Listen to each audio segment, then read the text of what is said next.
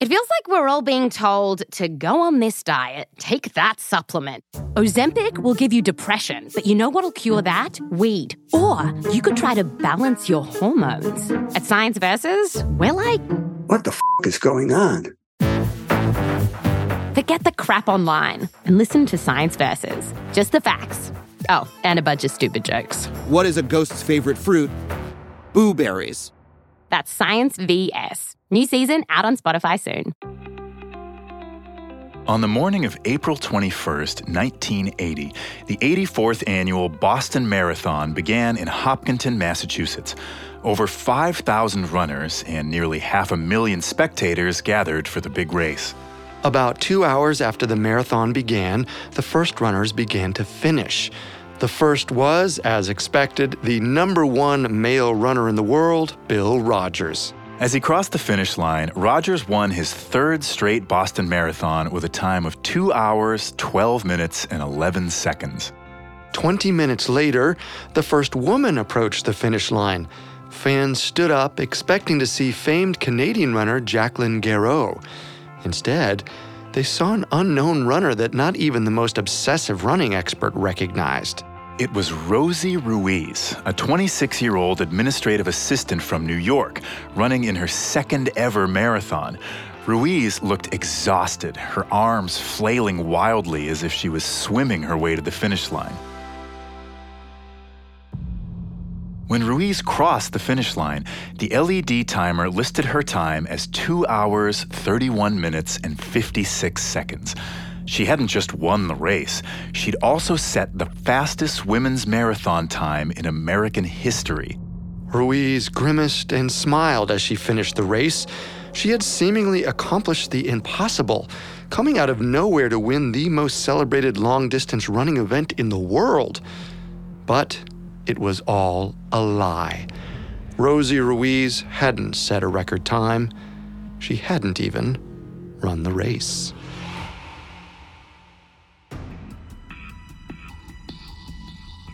Welcome to Sports Criminals, a Parcast original. Every week, we dive into the dark side of sports history and look at athletes who not only broke the law, but broke the rules and covenants of their sport. We'll also uncover how their actions impacted the history of the sport they played. I'm Tim Johnson. And I'm Carter Roy. You can find episodes of Sports Criminals and all other Parcast originals for free on Spotify or wherever you listen to podcasts. To stream Sports Criminals for free on Spotify, just open the app and type Sports Criminals in the search bar. At Parcast, we're grateful for you, our listeners. You allow us to do what we love. Let us know how we're doing. Reach out on Facebook and Instagram at Parcast and Twitter at Parcast Network. Today, we're discussing Rosie Ruiz, who came out of nowhere to win the 1980 Boston Marathon, only for it to be revealed later that she won the race by cheating. This week, we'll explore Ruiz's beginnings and how she lied to win the Boston Marathon. Next week, we'll cover the fallout of the marathon and how Ruiz's life changed afterwards.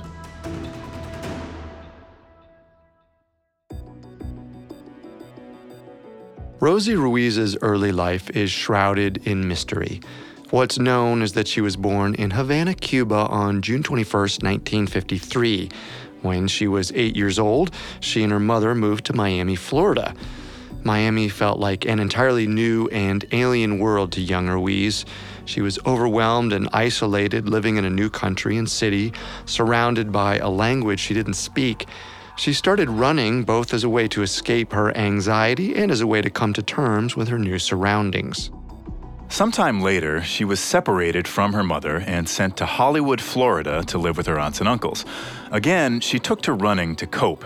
She began running cross country in high school, but had to stop when she suffered a knee injury that required surgery. Even running, the one thing she clung to, was taken away from her. After high school, she left Florida to study music at Wayne State College in Nebraska. It was another new world for her, but she learned to adapt. One year into her college career, Ruiz's life was thrown for a loop when she was involved in a serious car crash. She suffered a blow to the head in the accident. It left her with chronic, severe headaches and occasional blackouts. These lingered far longer than could be explained by the crash, so in late 1973, she flew back to Miami where doctors could examine her. After a battery of tests, they found the cause of her headaches a tumor the size of a tangerine embedded in her skull. Shockingly, the doctors told her that the tumor had been there since she was born. At 20 years old, Ruiz underwent brain surgery to remove the mass. Luckily, the growth turned out to be benign.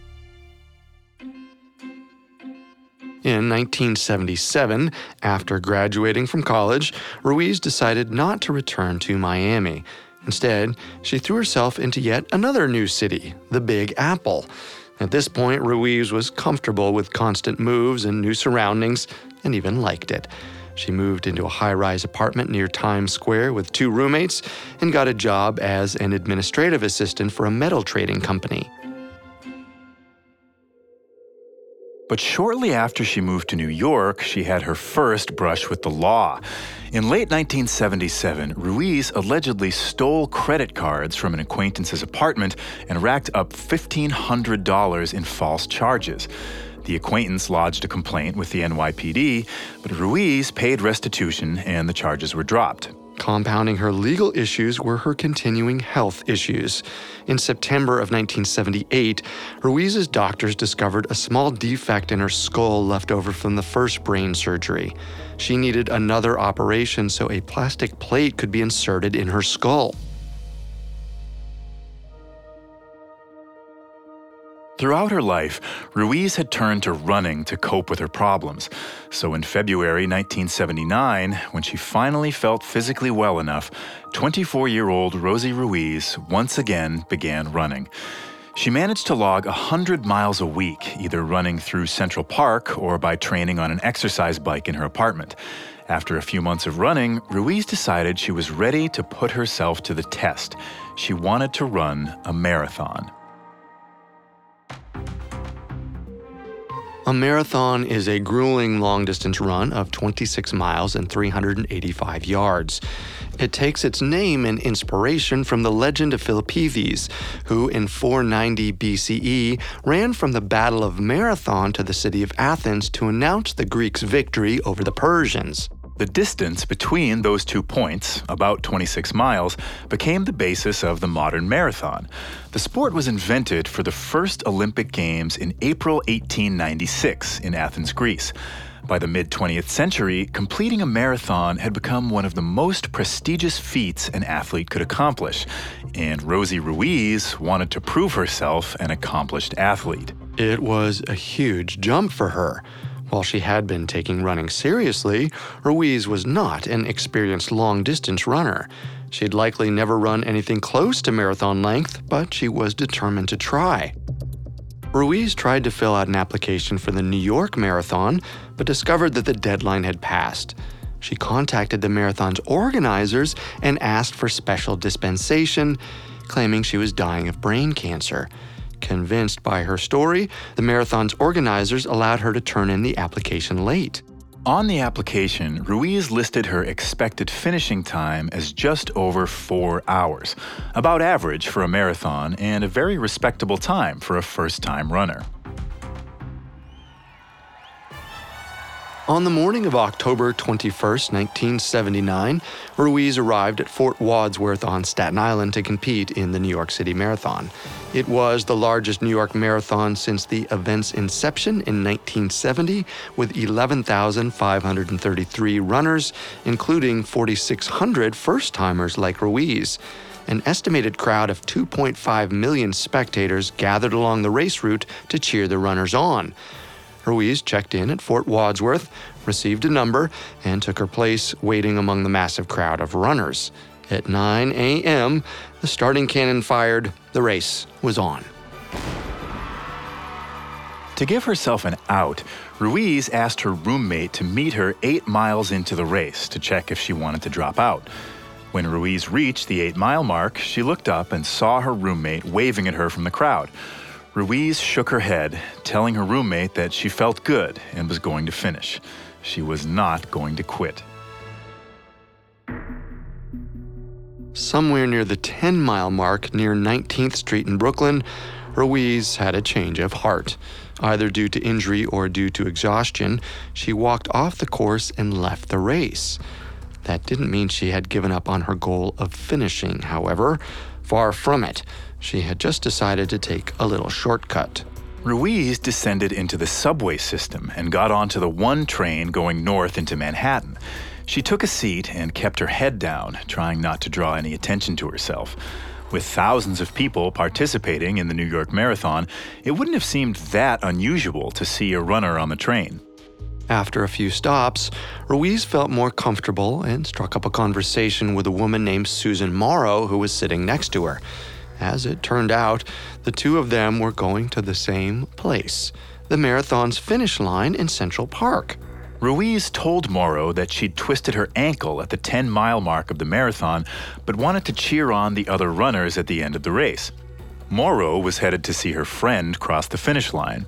Ruiz and her new friend got off the subway at Columbus Circle and made their way into Central Park. Ruiz was noticeably limping and would occasionally lean on Morrow's shoulder as they pushed through the crowd and police barricades to get to the finish line. As they made their way through the crowd, Ruiz grabbed a can of juice and poured it over her head. Morrow thought that was odd, but reasoned that it was a quirky runner's habit. When the two of them reached the final barricade, Ruiz declared herself an injured runner and was helped into the medical tent. Then Ruiz told the medical staff at the marathon that she'd already completed the race.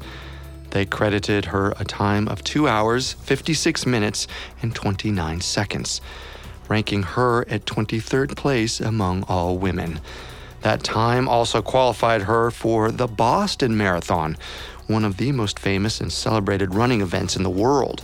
After briefly receiving treatment on her ankle, Ruiz emerged from the medical tent and found Morrow. They exchanged contact information, and Ruiz suggested the two could have lunch the next week. Then, Ruiz disappeared into the crowd. Ruiz loved everything about the marathon the thrill of the race's beginning, the camaraderie with other runners, and the victory of finishing. The only part she didn't like was having to actually run all 26 miles, but she had seemingly found a way around that. When she returned to work the following Monday, Ruiz received a hero's welcome. Her coworkers were shocked and impressed by her achievement, and Ruiz soaked in the attention. Her boss, who also happened to be a runner, was particularly impressed. After finding out that her time qualified her for the Boston Marathon, he generously offered to pay for Ruiz's trip to compete in April. Ruiz graciously accepted. But despite her supposed successes, all was not well for Rosie Ruiz. In the days and weeks following her surprisingly strong finish in the New York Marathon, she began to feel increasingly nervous. Her fraudulent act hadn't just impressed her roommates and friends, it had also created expectations among her coworkers and her boss that now had to be met. She couldn't risk letting them all down.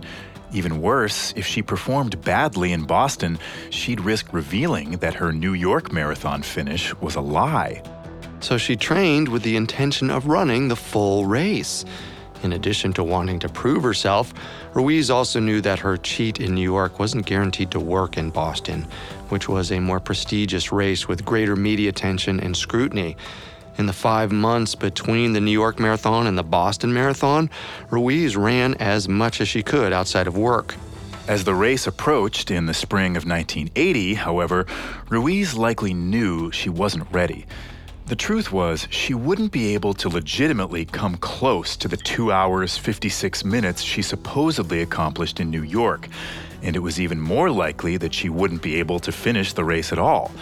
But she couldn't quit, she had to see it through.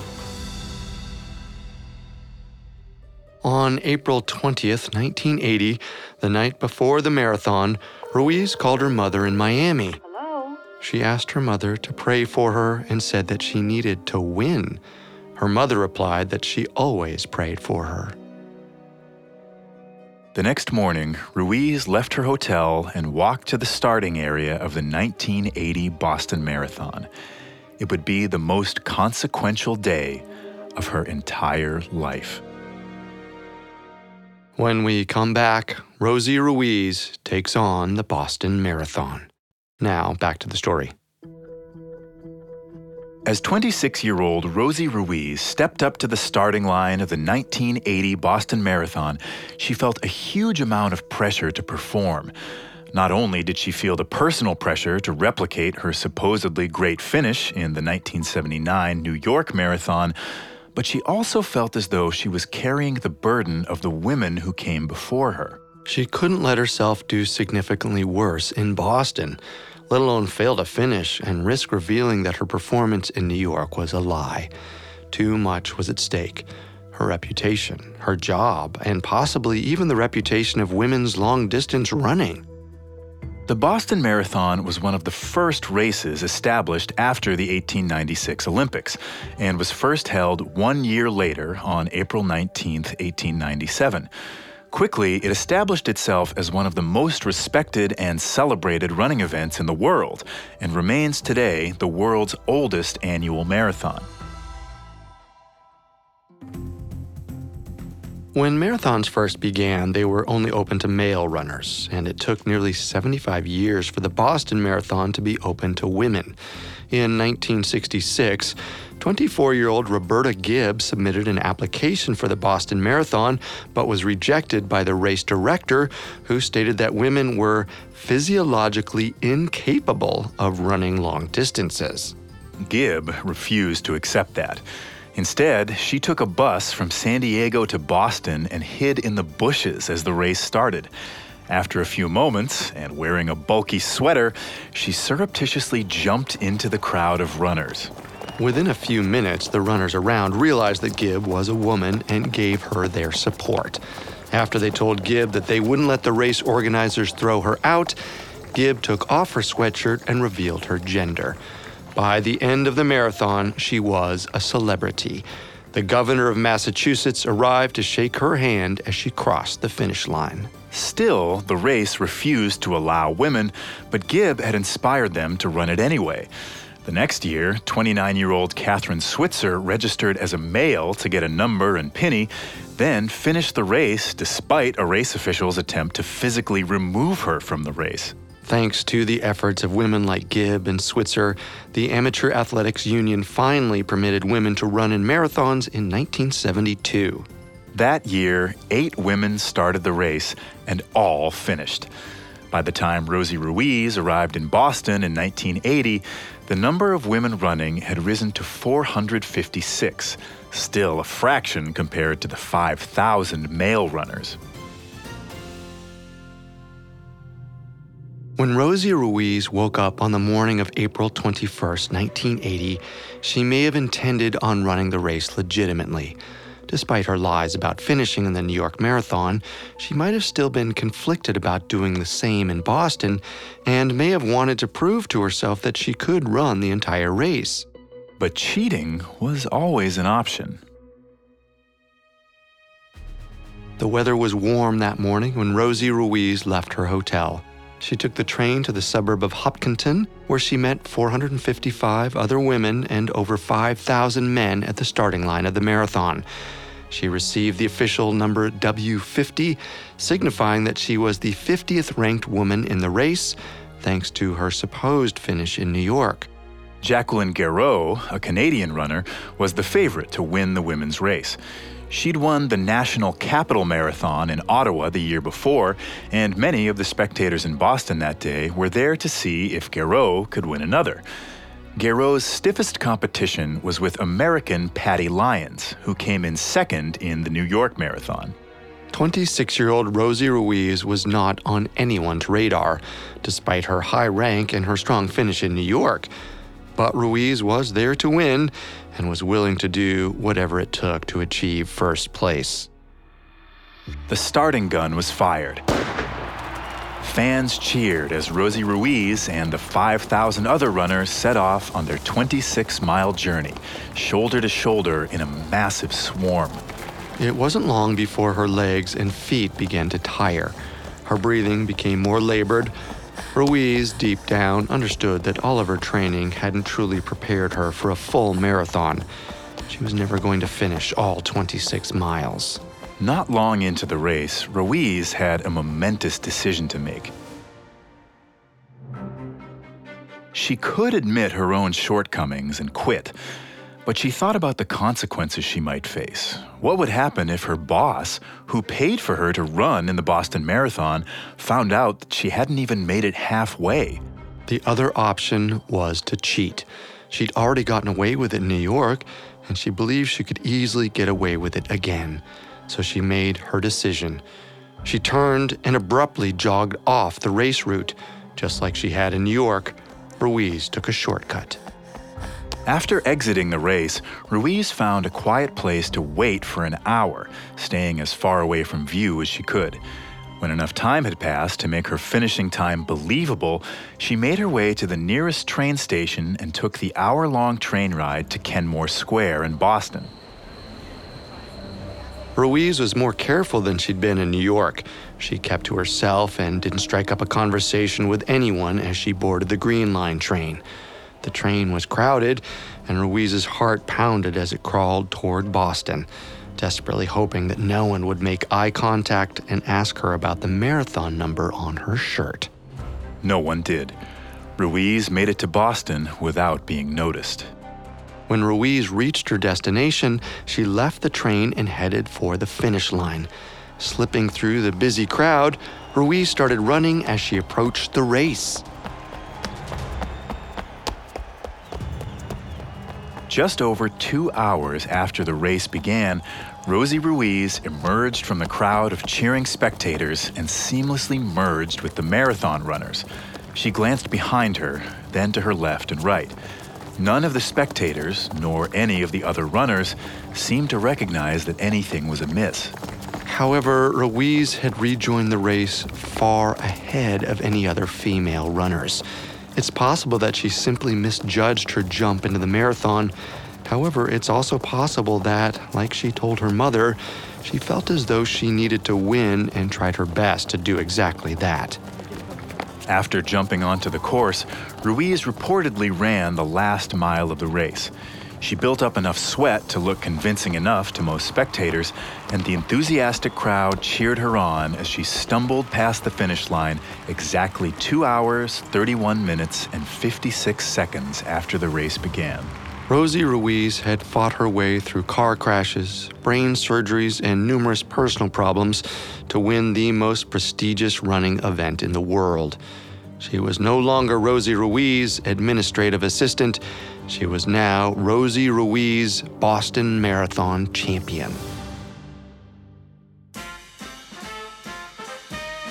After crossing the finish line, Ruiz put on a good show and played the part of a marathon runner. Exhausted looking, she nearly collapsed into the arms of two police officers. Photographers and TV cameramen focused their lenses on the victorious Ruiz as she limped, with the officers' help, away from the finish line. Other runners congratulated Ruiz as she passed, which she acknowledged with a smile. Ruiz made it to the victory stand where race officials congratulated her and placed a laurel wreath on her head. Suddenly energetic, Ruiz waved to the crowd and beamed, taking in all of the attention. She had gotten away with her lie. Rosie Ruiz had become, in the blink of an eye, a famed marathon champion. Three minutes after Rosie Ruiz finished, Jacqueline Gareau crossed the finish line and was met with a polite cheer from the crowd. Gareau immediately noticed that the cheers weren't as loud as she expected, she looked up to the winner's stand and saw Rosie Ruiz with a wreath and a medal and was confused. She hadn't seen Ruiz at any point in the entire race. Gareau finished with a time of 2 hours, 34 minutes, and 28 seconds, a new personal best. But there was no fanfare or laurel wreath for her, no prize for second place. Ruiz had beaten the women's record by nearly three minutes. On the victory stage, Rosie Ruiz took her place alongside men's winner Bill Rodgers. Rodgers took one look at Ruiz and furrowed his brow. He expected to be standing alongside Jacqueline Gareau. The first words Rodgers said to Ruiz were simply, Who are you? As Ruiz innocently introduced herself, Rodgers took a closer look at her and quickly realized that something was fishy. Ruiz was wearing a thick shirt with sleeves, despite the fact that all elite long distance runners preferred thin, sleeveless shirts. Even stranger, there were no sweat stains on her uniform. She didn't seem nearly as exhausted as Rodgers knew she would be after finishing a marathon. On top of all that, Ruiz simply didn't physically look like she was in shape to be a marathon runner. However, it was too late to stop the celebrations. Massachusetts Governor Edward King shook Ruiz and Rodgers' hands as he awarded them their medals and congratulated them on their victories. As the two winners stood together on the podium, Rodgers made small talk with Ruiz. He asked her what her splits were and was met with a blank stare. Ruiz didn't know that splits were her race time divided into smaller parts. That confirmed it for Rodgers she definitely hadn't run the race. Rodgers, the race organizers, and members of the press were beginning to realize what had happened. But Ruiz, for the moment, was victorious. She was on top of the world. Down in the crowd, Bill Rodgers' brother Charlie watched and began to feel physically ill. He also realized that Ruiz didn't look like a marathon runner and that there must have been a mistake. As the medal ceremony concluded, Charlie set off to find a race official to tell them of his suspicions. Within five minutes of Ruiz's victory, the organizers of the marathon knew something had gone terribly wrong. When we come back, Rosie Ruiz faces serious questions about her shocking marathon victory. Now, back to the story. On April 21, 1980, 26 year old administrative assistant Rosie Ruiz came out of nowhere to win the Boston Marathon. It was a great story. An amateur runner with only one other race to her name who beat the odds to win the marathon. It seemed too good to be true. Because it was. Rosie Ruiz hadn't run the marathon at all. She had cheated. Suspicion started to mount immediately after Ruiz crossed the finish line. It started with a male winner, Bill Rodgers, who could sense that Ruiz hadn't run 26 miles. A few minutes after Ruiz was given her medal, she was pulled into a television interview with Kathrine Switzer, who had run the marathon in 1967 by registering as a man. Switzer introduced Ruiz to the world as the winner of the marathon and possibly a new American women's running record holder.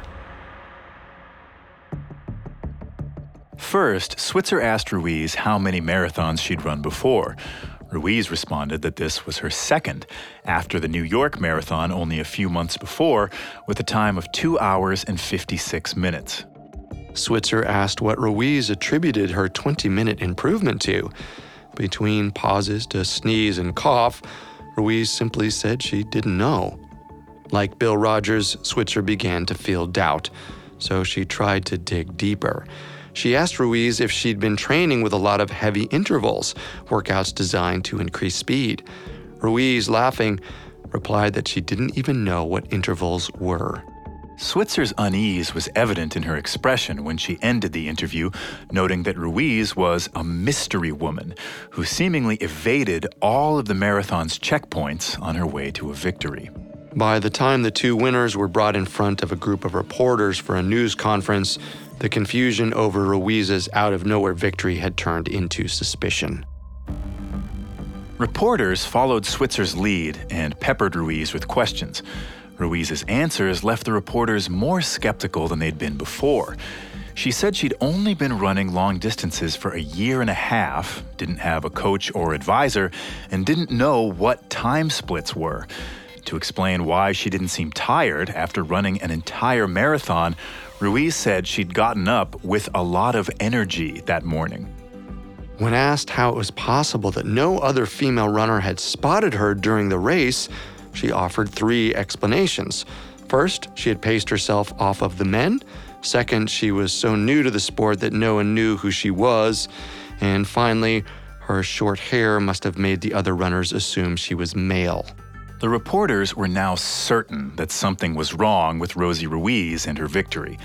By the time the final marathon runner crossed the finish line just over an hour after Ruiz's finish, rumors and speculation were spreading rapidly. Adding fuel to the fire were comments from Jacqueline Gareau and Patty Lyons, stating that neither of them saw any woman pass them during the race.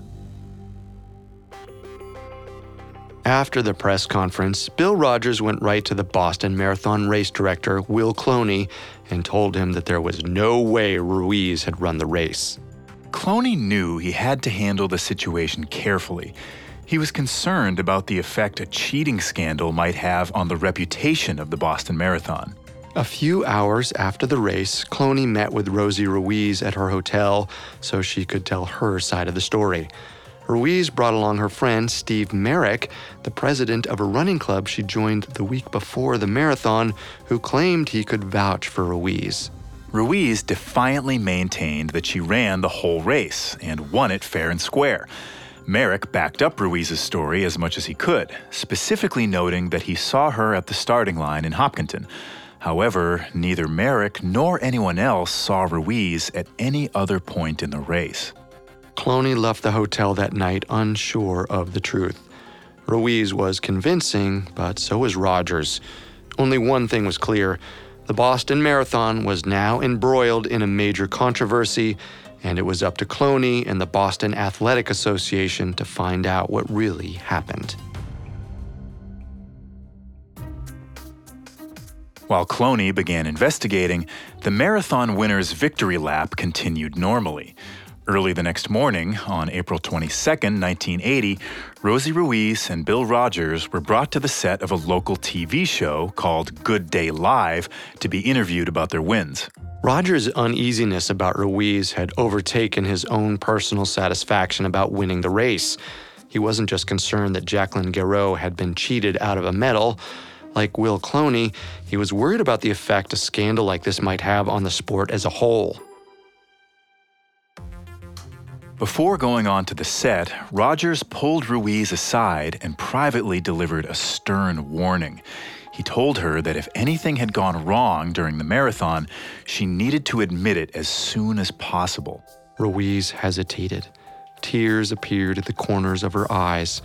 For a split second, Rodgers believed that Ruiz was going to confess. Instead, Ruiz shook her head and, crying, repeatedly stated that she'd won legitimately. Rodgers decided to let it go for the moment, and the two went ahead with the TV appearance. By the time of their TV interview, the whispers about Ruiz had grown louder and suspicion escalated. The TV host, citing an article written by a running expert in the New York Post, asked both Ruiz and Rodgers about the reported belief that her improvement from the New York Marathon to Boston was physically impossible. Rodgers answered diplomatically, saying that while improvement is possible, he couldn't conceive of a 20 minute improvement. He then said that Ruiz would need to resolve these questions. Ruiz herself remained quiet. Outside the TV studio, the controversy only mounted. That morning, race director Will Cloney announced that he had opened an investigation into the allegations against Rosie Ruiz. It wouldn't be an easy or straightforward task to determine whether Rosie Ruiz cheated. The Boston Marathon didn't record the times of every individual runner as they reached one of the race's numerous checkpoints. Instead, the marathon only recorded the numbers of the first 100 runners at each checkpoint. Since the first 100 runners were all male, none of the women's times were recorded at any checkpoint. Instead of relying on checkpoint evidence, Cloney would need to closely review recordings of the TV broadcast and eyewitness testimony. A team of experts, including Kathrine Switzer, reviewed three sets of video from the race and couldn't identify Rosie Ruiz on any of them. Nor could they find Ruiz on one of the informal lists of the top five women runners at any point in the race. As the scrutiny intensified, Rosie Ruiz returned home to New York City, but she couldn't escape the controversy. The press was beginning to hound her, now explicitly questioning the validity of her victory. The questions only got louder as the story grew into a nationwide scandal. The concerns led the New York Marathon to open their own investigation into Ruiz's 23rd place finish. Reporters dug into Rosie Ruiz's life story, traveling to Miami and Nebraska searching for clues. They didn't find much, though classmates at Wayne State College did remember that Ruiz was an avid jogger.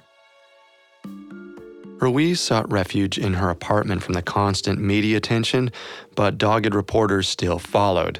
Some even resorted to sneaking past the building's security guards to go directly to Ruiz's door.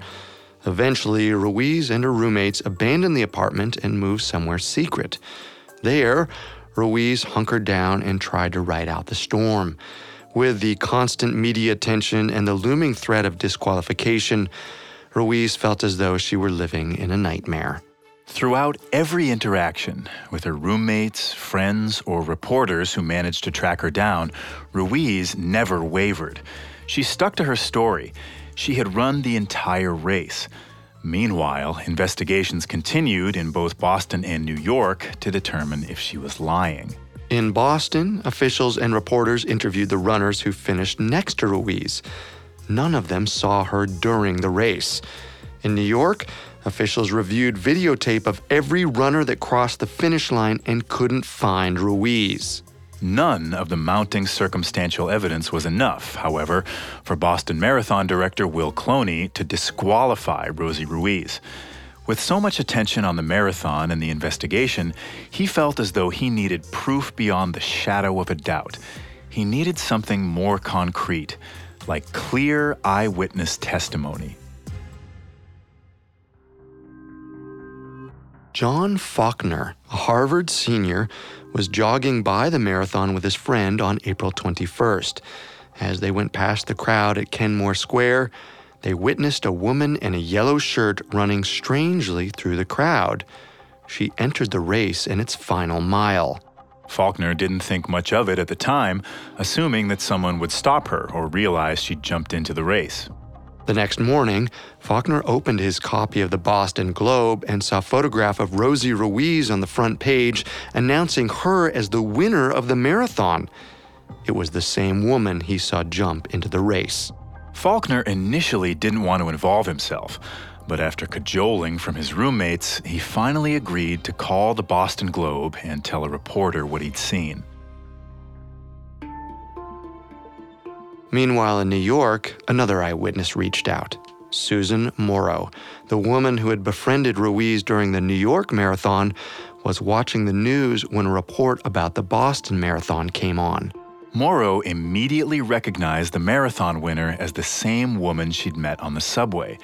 As the news report continued, covering the controversy around Ruiz's finish, Morrow began to feel nervous. She didn't know what to do. After some deliberation, Morrow decided to contact the New York Times. The next day, on Wednesday, April 23rd, the Boston Globe published John Faulkner's eyewitness account. Early that morning, reporters and news vans arrived at Harvard eager to interview him. That night, the New York marathon director told reporters that he didn't believe Ruiz could even run one mile at the pace she claimed to have run an entire marathon. With evidence against her mounting, Rosie Ruiz called a press conference the next day. Her only ally, Steve Merrick, stood beside her and warned reporters ahead of time that he'd end the press conference if it turned into a carnival. Susan Morrow attended the press conference at the invitation of a New York Times reporter. The reporter asked Morrow if Ruiz was the woman she'd seen riding the subway during the New York Marathon. Morrow said, without question, it was the same woman. As cameras snapped, Rosie Ruiz stood in front of a skeptical crowd of reporters. Despite Merrick's warning, the reporters were noisy and hostile.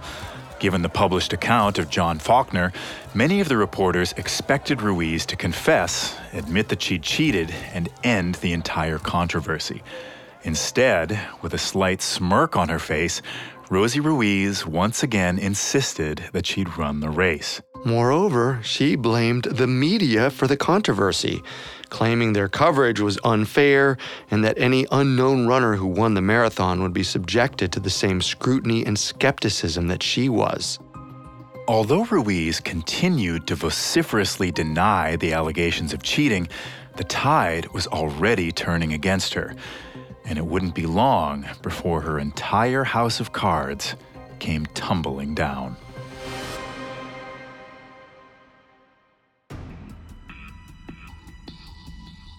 Thanks again for listening to Sports Criminals. We'll be back next week with part two of Rosie Ruiz's story. We'll see how her story eventually crumbled and how her life was affected after the truth was revealed. You can find all episodes of Sports Criminals and all other Parcast originals for free on Spotify. Not only does Spotify already have all of your favorite music, but now Spotify is making it easy for you to enjoy all your favorite Parcast originals, like Sports Criminals, for free from your phone, desktop, or smart speaker.